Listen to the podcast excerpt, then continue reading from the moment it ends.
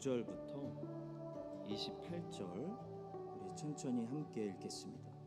유대인들이 안디옥과 이고니온에서 와서 무리를 충동하니 그들이 돌로 바울을 쳐서 죽은 줄로 알고 시외로 끌어내치니라. 제자들이 둘러섰을 때에 바울이 일어나 그 성에 들어갔다가 이틀날 바나바와 함께 더베로 가서 복음을 그 성에서 전하여 많은 사람을 제자로 삼고 루스드라와 이고니온과 안디옥으로 돌아가서 제자들의 마음을 굳게 하여 이 믿음에 머물러 있으라 권하고 또 우리가 하나님의 나라에 들어가려면 많은 환난을 겪어야 할 것이라 하고 각 교회에서 장로들을 택하여 금식 기도하며 그들이 믿는 주께 그들을 위탁하고 비시디아 가운데로 지나서 반빌리아에 이르러 말씀을 버가에서 전하고 아달리아로 내려가서 거기서 배 타고 안디옥에 이르니 이곳은 두 사도가 이룬 그 일을 위하여 전에 하나님의 은혜에 부탁하던 곳이라 그들이 이르러 교회를 모아 하나님이 함께 행하신 모든 일과 이방인들에게 믿음의 문을 여신 것을 보고하고 제자들과 함께 오래 있으니라 아멘. 오늘 사도 바울의 1차 전도 여행이 마무리되는 어, 그런 시간입니다. 오늘은 더베에서 다시 시리아 안디옥으로라는 제목을 가지고 말씀을 전하겠습니다. 1차 전도 여행은 바울과 바나바의 전도 여행이었죠. 어, 시리아에 있는 안디옥 교에서 출발해서 오늘날 터키 지역을 쭉 돌고 어, 다시 안디옥 교회로 바울과 바나바가 도착하면 1차 전도 여행이 끝나는 것입니다. 자, 1차 전도 여행을 돌아보면 어려움이 많이 있었습니다. 구브로 섬에서 전도를 방해하는 마술사 엘루마를 만나기도 하고 버가에서 마가 요한이 그들을 버리고 집으로 돌아가기도 했습니다. 특히 비시디아 안디옥에서 바울과 바나바를 혐오하기 시작한 유대인들이 그들을 따라다니면서 전도를 방해하다가 결국 루스드라에 이르러서 바울을 돌로 치기도 했습니다. 많은 어려움과 박해가 있었지만 하나님의 은혜로 유대인들과 이방인들이 많이 예수님을 믿고 하나님의 나라로 들어오는 그 구원의 역사가 1차 전도 여행입니다. 자, 오늘은 바울과 바나바가 이제 더베까지만 가고 더 가지 않고 어, 그동안 지나왔던 곳을 다시 들려서 안디옥 교회로 돌아오는 이야기입니다. 오늘 본문에는 바울과 바나바가 행하고 있는 네 가지 액션을 볼 수 있는데요. 어, 이네 가지 액션을 통해서 오늘 저와 여러분들이 어, 예수님의 제자로서 이 땅에서 해야 되는 네 가지 액션은 뭔지 배우도록 하겠습니다. 첫 번째는 제일 중요하죠. They preached. 예, 바울과 바나바는 계속 말씀을 어, 선포하고 있습니다. 말씀 사역에서 제일 중요한 것이 뭐냐면 포기하지 않고 계속하는 것입니다. 말씀 사역은 잘 되면 많이 하고 안 되면 어, 줄이고 그런 것이 아니라 잘 되던 안 되던 포기하지 않고 어, 계속 keep going, keep preaching, 계속 선포해야 되는 것이 중요하다는 거죠. 너는 말씀을 전파하라. 때를 얻든지 못 얻든지 항상 힘쓰라. 그러니까 말씀 선포가 때와 상황에 따라 중단되거나 흔들리면 안 된다는 것입니다. 말씀 선포만큼 주님 다시 오실 때까지 멈추거나 중단되거나 흔들리거나 끊어지면 안 된다는 것이죠. 루스트라에서 이 바울과 바나바는 엄청난 박해를 받았습니다. 바울은 유대인들에게 돌 맞고 거의 죽었다가 살아났습니다. 보통 사람들 같으면 이 정도 어려움 만나면 말씀 사역을 루스트라에서 접는다는 거죠. 그런데 바울과 바나바는 루스트라에서 만난 그 어려움 때문에 다행히도 말씀 사역을 멈추지 않았습니다. 그들은 계속 전진해서 더베까지 갔습니다. 자, 그랬더니 어떤 감사한 놀라운 결과가 일어났냐면 더베에서 의외로 큰 결실을 맺었습니다. 20절과 21절입니다. 바울이 일어나 그 성에 들어갔다가 이틀날 바나바와 함께 더베로 가서 복음을 그 성에서 전하여 많은 사람을 제자로 삼고라고 기록합니다. 나중에 바울이 디모데에게 편지를 썼는데요. 바울이 그 옛날 1차 전도 여행을 회상하면서 어, 그때 참 어려움 당했었지 라고 말하면서 뭐라고 썼냐면 이렇게 썼습니다. 디모데후서 3장 11절 박해를 받음과 고난과 또한 안디옥과 이고니온과 루스트라에서 당한 일과 어떠한 박해를 받은 것을 네가 과연 보고 알았거니와 주께서 이 모든 것 가운데서 나를 건지셨느니라. 이 말씀을 자세히 보시면 덥에는 빠져 있습니다.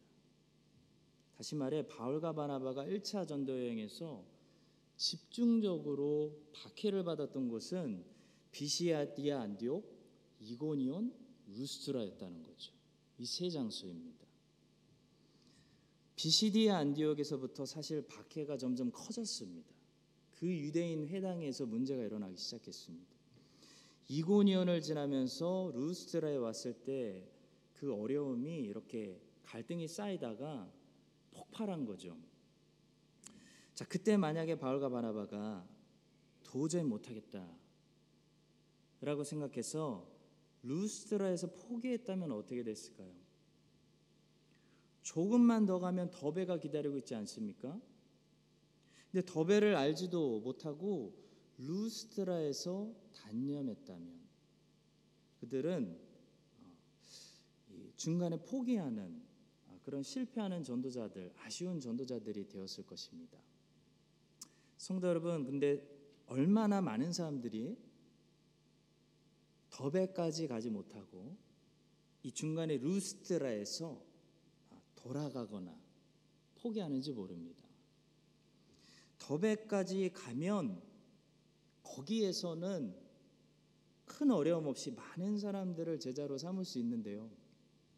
거기까지 가지 못하고 루스트라라는 이 어려움에서 도중 하차하고 많은 사람들이 포기한다는 거죠.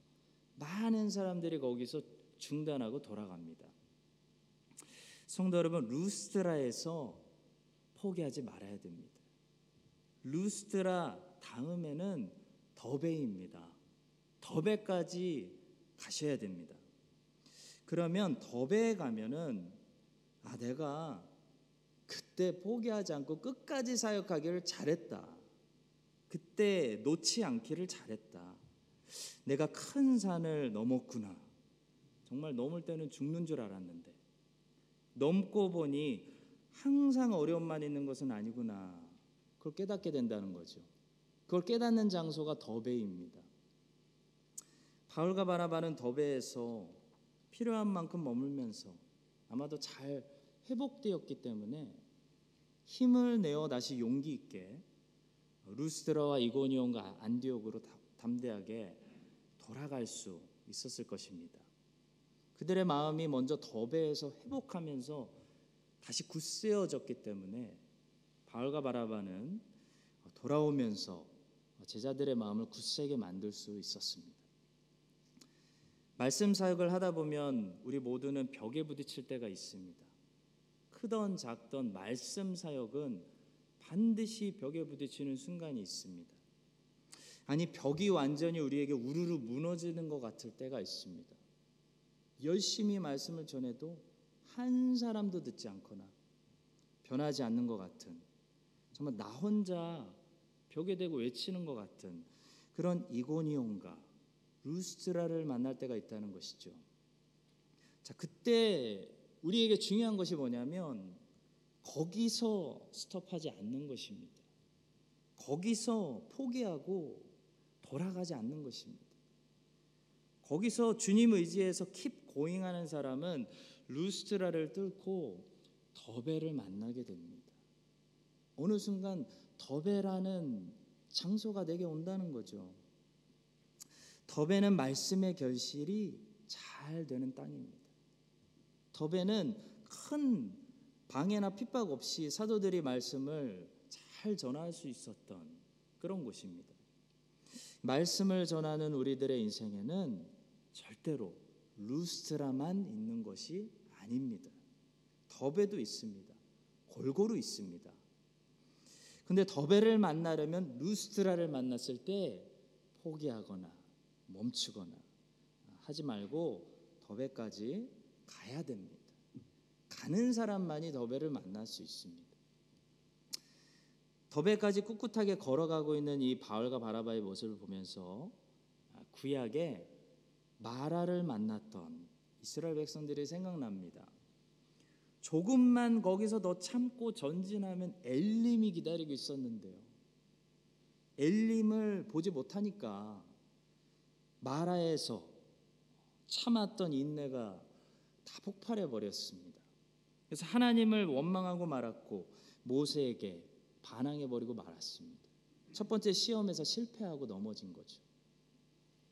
성도 여러분, 우리는 마라에서 엘림을 우리의 눈으로 볼 수 없다는 딜리마를 가지고 있습니다.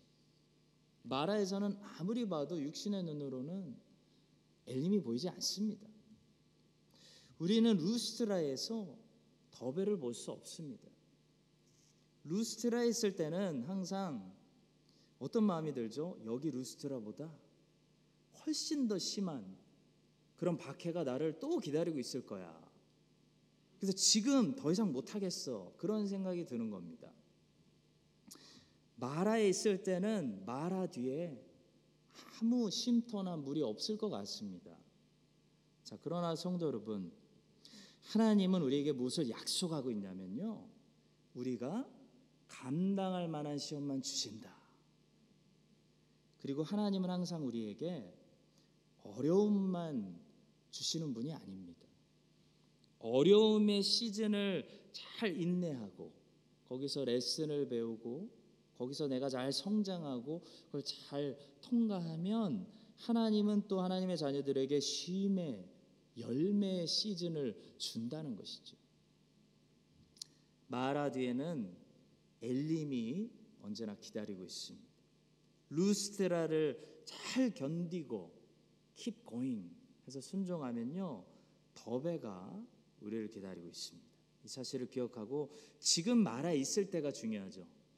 지금 마라에 있을 때 어, 불평하고 원망하고 그만두고 하는 것이 아니라 어떻게 해야 되겠습니까? 절제하고 다스리고 기도하고 기도 많이 하고 예, 하나님을 신뢰하며 말씀 많이 보고 말씀에서 위로를 받고 어, 인내해야 하는 것입니다. 그러면 하나님께서는 우리는 엘림으로 인도하실 줄로 믿습니다. 지금 루스트라에서 공격당하고 돌 맞고 피투성이 되고 망신창이가 되었을 때 거기서 포기하지 말고 바울처럼 다시 일어나서 주님의 말씀에 순종해서 떠듬떠듬이라도 더베까지 가야 됩니다. 그러면 거기에 쉼과 회복이 우리를 기다리고 사역의 열매가 우리를 기다리고 수많은 사람들이 예수를 믿는 말씀의 결실이 우리를 기다리고 있는 줄로 믿습니다.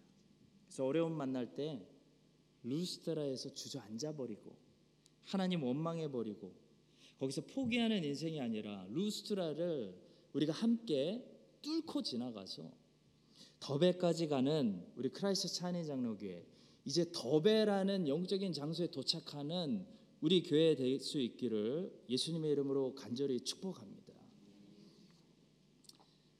두 번째로 본문에서 사도들이 하고 있는 것은 they strengthened 그들은 교회를 굳건하게 했다는 것입니다. 더베에서 제자들을 많이 얻고 좀 회복된 바울과 바나바는 어, 이제 용기를 내서 어, 핍박 당했던 루스트라와 이고니온과 비시디 안독으로 다시 들어갑니다. 다시 돌아가면서 한 일이 있는데요. 바로 그곳에 세웠던 교회들을 굳건하게 했습니다. 22절의 말씀입니다. 제자들의 마음을 굳게 하여 이 믿음에 머물러 있으라 권하고 또 우리가 하나님의 나라에 들어가려면 많은 환난을 겪어야 할 것이라라고 말했습니다. 성도 여러분, 참 믿음은 진정으로 거듭난 사람들은 이 참 믿음을 증명하는 두 가지 수단이 있는데요. 첫째는 그 믿음이 자주 remind를 권함을 받는다는 것이고요. 둘째는 그 믿음이 반드시 환난과 시험을 통과한다는 것입니다. 여러분과 제가 참 믿음을 가지고 있으면 우리는 반드시 이 믿음을 자주 반복해서 어, remind 받게 됩니다. 권함을 받게 됩니다. 내가 하나님의 자녀고 내 안에 하나님이 주신 참 믿음이 살아 숨쉬고 있다면 반드시 나에게 그 일이 일어납니다. 하나님은 어, 나를 내 멋대로 살도록 어, 내버려 두시지 않는다는 거죠. 자주 누군가를 통해서라도 내 믿음을 remind 하시고 믿음 안에 믿음 안에 머물러야지라고 권하신다는 겁니다. 찰스 스펄저는 이런 말을 했습니다. 하나님의 자녀는 절대로 성공적으로 죄를 지을 수 없다. 아마 공감하실 겁니다. 마음껏 좀 예전처럼 죄 짓고 싶은데 그게 안 된다는 거죠. 무슨 말이죠? 하나님의 자녀는 하나님께서 이제 절대로 내버려 두시지 않고 간섭하신다는 것입니다. 참견하신다는 것입니다. 하나님이 내버려 두셨다는 얘기가 하나님의 자녀가 아니고 심판받은 거다. 이미 정죄 아래 있는 거다라고 로마서에서 바울이 얘기했죠. 그러므로 하나님께서 그들을 마음의 정욕대로 더러움에 내버려 두사 그들의 몸을 서로 욕되게 하셨으니 하면서 온갖 더러운 죄악들을 바울이 열거합니다. 내버려 두는 거, 참견 안 하는 거, 간섭하지 않는 거, 자주 remind하지 않는 거, 불신자들이 당하는 형벌입니다. 참 믿음이 우리 안에 있으면 하나님께서 자주 간섭하십니다. 자주 어, 권고하십니다. remind 해 주십니다. 믿음 안에 머물러라. 이것이 루스트라에서 이고니온에서 안디옥에서 참 믿음을 가진 그리스도인들에게 일어났던 현상입니다. 바울이 또 와서 잔소리했다는 겁니다. 믿음 안에 머물러라. 깨어 있어라. 성도 여러분 하나님께서는 어, 이 믿음 안에 머물러 있어라. 하나님의 자녀들에게 오늘 아침에도 말씀하시고 이 저녁에도 말씀하시고 내일 아침에도 말씀하실 겁니다. 왜냐하면 하나님의 자녀들이 이 크라이처치에 있기 때문입니다. 자, 두 번째로 하나님의 자녀들이 가지고 있는 이 참 믿음은 반드시 환난과 시험을 통과해야 된다고 어, 사도 바울이 얘기합니다. 음식을 생각해 보세요. 음식을 아무리 잘 다 세팅하고 준비했어도 결국 쿠킹을 해야죠. 그러니까 불을 뜨거운 불을 지나가야 맛있는 음식으로 테이블에 완성되는 것과 같습니다. 우리 안에 있는 믿음이 반드시 환난과 시험을 통과해서 참 믿음으로 완성된다는 거죠. 시험 당하지 않고 환난 당하지 않고 어려움 없이 고난 없이 편안하게 사는 하나님의 자녀는 세상에 한 사람도 없습니다. 하나님의 자녀가 아닙니다. 하나님의 자녀는 불시험을 통해서 믿음과 순종과 인내가 우리 안에서 정금같이 나오게 되는 거죠. 하나님의 교회는 이렇게 자주 반복되는 고난과 이 불시험을 통해서 어떻게 되냐면 굳건하게 세워지는 것입니다. 그래서 시험을 당할 때 아 이제 내가 죽게 되는구나. 어 나는 이제 망하게 되는구나 라고 생각하지 마십시오. 하나님의 자녀는 절대 시험 때문에 죽지 않습니다. 하나님의 자녀는 불이 사르지 못합니다. 하나님의 자녀는 불 속에서 오히려 더 정금같이 굳세어지게 나옵니다. 하나님의 교회는 시험들을 차례대로 통과하면서 굳세어지는 것입니다. 하나님의 자녀들은 자주 반복해서 이 믿음 안에 머물러라 라는 권함을 받음으로 날마다 굳세게 세워지는 것입니다. 이 사실을 기억하고 여러 우리 교회가 아, 우리 교회 하나님의 자녀들이 여러 가지 시험들을 통과하면서 정금같이 나오고 매일 하나님께서 이 믿음 안에 머물러라 권함으로 권해 주심으로 심지가 날마다 굳세어질 수 있게 되기를 주님의 이름으로 축복합니다. 자, 세 번째로 사도들이 한 일은 they organized 교회 질서를 세웠습니다. 자, 성도 여러분 교회는요. 질서가 중요합니다. 교회는 군대와 비슷하기 때문에 영적인 군대이기 때문에 군대는 질서가 중요하죠. 질서가 매우 중요합니다. 우리 하나님은 질서의 하나님이십니다. 고린도전서 14장 33절 하나님은 무질서의 하나님이 아니시요 오직 화평의 하나님이시니라. 하나님께서는 구약의 교회, 광야 교회, 이스라엘 백성들을 출애굽시킨 다음에 시내산에서 질서를 만들어 주셨습니다. 열두 지파를 나눠서 각 지파가 행군할 때도 질서 있게 행군해야 되고 캠핑할 때도 질서 있게 캠핑하도록 하셨습니다. 그래서 민수기에 보시면요, 나중에 발람이 산 위에 올라가서 이스라엘 모습을 내려다 보았는데요. 그 모습이 참 아름답다라고 예언을 했는데 그 모습이 왜 발람의 눈에 그렇게 아름답게 보였냐면 이스라엘 이스라엘이 광야에서 질서 있게 하나님 말씀대로 진을 치고 있었기 때문입니다. 민수기 24장 2절과 5절의 말씀입니다. 눈을 들어 이스라엘이 그 지파대로 천막 친 것을 보는데 그때 하나님의 영이 그 위에 임하신지라. 야곱이여 이제 예언을 시작합니다. 내 장막들이 이스라엘이여 내 거처들이 어찌 그리 아름다운고 하고 감탄하는 거죠. 성도 여러분 언제 세상 사람들이 우리의 모습을 보고 참 아름답다라고 감탄할까요? 교회가 하나님의 말씀대로 질서 있게 세워져 갈 때 세상 사람들이 그 모습을 보고 참 아름답다.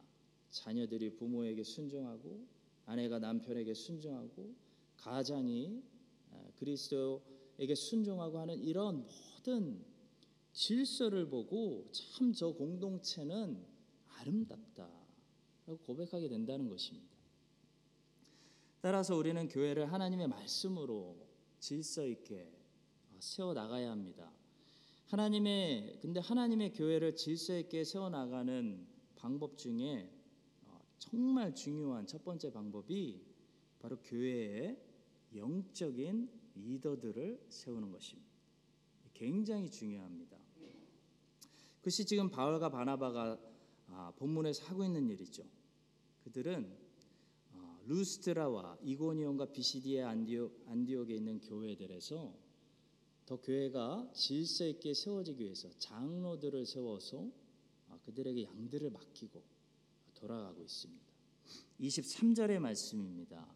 각 교회에서 장로들을 택하여 금식기도 하며 그들이 믿는 주께 그들을 위탁하고 장로들이 세워졌다는 것은 교회에 더욱더 질서가 세워지고 있다는 것을 보여주는 가장 확실한 증거입니다. 요한계시록 초반부를 보시면 아시아에 있는 일곱 교회들에게 이제 편지하지 않습니까? 자, 우리가 아는 것처럼 어, 그 거기에는 책망의 말씀도 있고 또 어, 칭찬의 말씀도 있습니다. 자, 근데 중요한 것은 그 사도 요한이 보내는 편지들의 첫 번째 수신자가 누구였냐는 거죠. 누구에게 보내는 거였을까요? 놀랍게도 이 편지들의 첫 번째 수신, 자는그 교회의 목사들, 장로들이었습니다. 요한계시록에 나오는 이 엔조 사자라는 말은 엔조 천사를 가리킨다기보다는 메신저 하나님의 메시지를 전하는 사람 아, 곧 교회의 목사 리더를 가리키는 것으로 해석할 수 있습니다. 자, 따라서 요한계시록 1장 20절의 말씀. 네가 본 것은 내 오른손에 일곱 별의 비밀과 또 일곱 금초대라. 일곱 별은 일곱 교회의 사자요. 일곱 촛대는 일곱 교인이라. 자, 이 말씀에서 일곱 별은 각 교회들을 지키는 어떤 천사를 가리키는 말이 아닙니다. 각 교회마다 교회를 지키는 어떤 수호 천사 같은 것은 존재하지 않습니다. 로마 수호 천사는 한 영혼마다 그 영혼을 지키는 수호 천사가 있다라는 말은 로마 카톨릭에서 만들어낸 어, 그런 근거 없는 이야기입니다. 자, 여기서 말씀하는 일곱 사자는 누굴까요? 메신저.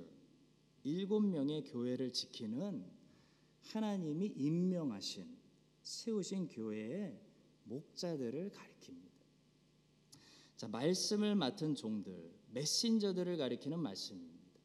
자, 따라서 이어지는 요한계시록 2장 1절의 말씀 에베소 교회 사자에게 편지하라 오른손에 있는 일곱 별을 붙잡고 일곱 그 금초대 사이를 거니시는 이가 이르시되라는 말씀은 무슨 말씀이냐면 예수 그리스도께서 자기의 교회들을 직접 다니시면서 통치하시는데 그 통치하는 방법 누구를 통해서 통치하시냐면 주님이 세우신 메신저들 목자들을 통해서 말씀하심으로 통치하신다 그런 말씀입니다. 자, 그런데 놀라운 사실은 우리가 잘 알고 있는 이 일곱 교회에 보내는 이 말씀들의 첫 번째 수신자들이 바로 이 교회의 리더십, 주님이 세우신 교회 메신저들, 그들이었다는 사실입니다. 한번 봅시다. 요한계시록 2장 1절. 에베소 교회의 사자에게 편지하라. 8절. 서머나 교회의 사자에게 편지하라. 12절. 버가모 교회의 사자에게 편지하라. 무슨 말씀이죠? 자, 물론 우리는 요한계시록의 이 모든 말씀들을 우리 모든 성도들에게 주시는 말씀으로 어, 적용시킬 수 있습니다.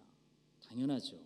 자, 그렇지만 첫 번째 수신자들이었던 그 교회들의 목사들에게는 이 말씀이 어, 더 직접적으로 다가오는 그런 말씀들이었다는 거죠.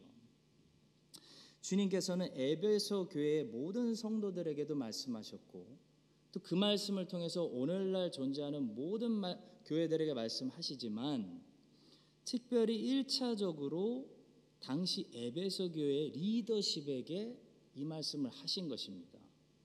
내가 참고 내 이름을 위하여 견디고 게으르지 아니한 것을 아노라. 그러나 너를 책망할 것이 있나니 너의 처음 사랑을 버렸느니라. 이 말씀의 첫 번째 수신자는 당시 에베소 교회의 메신저에게 주시는 말씀이었다는 거죠. 성도 여러분, 성경이 가르치는 교회론을 공부해 보면 교회는 리더십이 중요합니다. 왜냐하면 하나님의 나라 교회는 디마크로시가 아니기 때문입니다. 교회는 순종을 배우는 그런 곳입니다. 따라서 사도들은 아무나 리더십으로 세우지 않았습니다. 그들은 꽤 긴 시간 동안 그 마을들을 떠나 있다가 다시 돌아가 봤을 때 그들 중에서 리더가 될 만한 정도로 믿음과 인격이 잘 성장해 있는 사람들을 장로들로 세웠습니다. 자, 본문에 나오는 장로라는 단어는 오늘날 목사와 똑같은 의미를 가지고 있는 단어입니다. 성도 여러분, 교회가 안 믿는 자들이 밖에서 봤을 때도 아름다운 탄성이 발람의 고백이 터질 만한 질서 있는 교회로 잘 세워지려면 교회에 영적인 리더십이 잘 세워져야 됩니다. 교회는 목사의 딱 잘라 얘기해서 목사의 영성이 중요하고 예, 교역자들의 영성이 중요하고 장로들의 영성이 중요합니다. 교회 리더십이 하나님 앞에서 얼마나 인정받는 종들이냐, 그 교회에 아, 그들이 얼마나 주님께 잘 순종하고 있느냐, 따라서 그 교회가 하나님께서 얼마나 흔들어 쓰시, 쓰실 수 있는 교회냐가 얼마나 많은 양들을 맡겨주시느냐가 결정됩니다. 성도 여러분들이 이 중요한 사실을 어, 잘 기억해 주시고 교회 리더십이 늘 하나님 앞에서 첫 번째 경건하고 깨끗하고 거룩하고 기도 많이 하고 말씀을 바로 알고 바로 가르치고 또 인격이 사랑과 온유함으로 양들을 잘 인도하고 양육할 수 있도록 그래서 우리 교회가 리더십을 통해 다 함께 하나님이 주시는 복을 누리는 그런 좋은 교회다운 교회로 계속해서 성장할 수 있도록 기도를 모아주시기를 간절히 부탁드립니다. 자 마지막 네 번째입니다. 본문에서 사도들은 시리의 안디옥 교회로 돌아가서 하나님의 역사를 보고하고 있습니다. 마지막 27절과 28절의 말씀 우리 함께 어, 읽어보겠습니다. 그들이 이르러 교회를 보아 하나님이 함께 행하신 모든 일과 이방인들에게 믿음의 문을 여신 것을 보고하고 제자들과 함께 오래 있으니라. 자 사도들은 안디옥 교회로 돌아가서 그냥 쉬지 않았습니다. 중요한 사역이 남아 있었는데 바로 하나님이 하신 일을 교회에 리포트하는 이것도 사역입니다. 중요한 사역이었습니다. 보고하는 것도 사역입니다. 왜냐하면 보고를 통해서 온 교회가 유익을 얻기 때문입니다. 그래서 우리는 보고를 잘해야 됩니다. 안디옥 교회 모든 성도들이 어, 선교를 떠날 수는 없었습니다. 그래서 바울과 바나바가 대표로 간 거죠. 따라서 바울과 바나바는 안디옥 교회의 대표자로서 하나님이 하신 은혜를 교회와 나눠야 되는 그런 책임이 있었습니다. 바울과 바나바가 어떻게 보고했죠? 그들은 자기들이 한 일을 말하지 않았습니다. 그들의 보고의 내용은 사도들이 한 일들이 아니라 하나님이 행하신 일들. 어떻게 많은 영혼들이 구원받았는지 성령이 하신 일들을 어, 보고했습니다. 성도 여러분, 우리도 사도들처럼 이 바른 리포트를 통해서 무엇을 할 수 있냐면 교회에 믿음을 굳건하게 세울 수가 있습니다. 바울과 바나바의 보고를 통해서 안디옥의 성도들은 엄청난 힘과 은혜를 받고 또 위로를 받고 더 열심히 선교하는 그런 교회가 됐을 것입니다.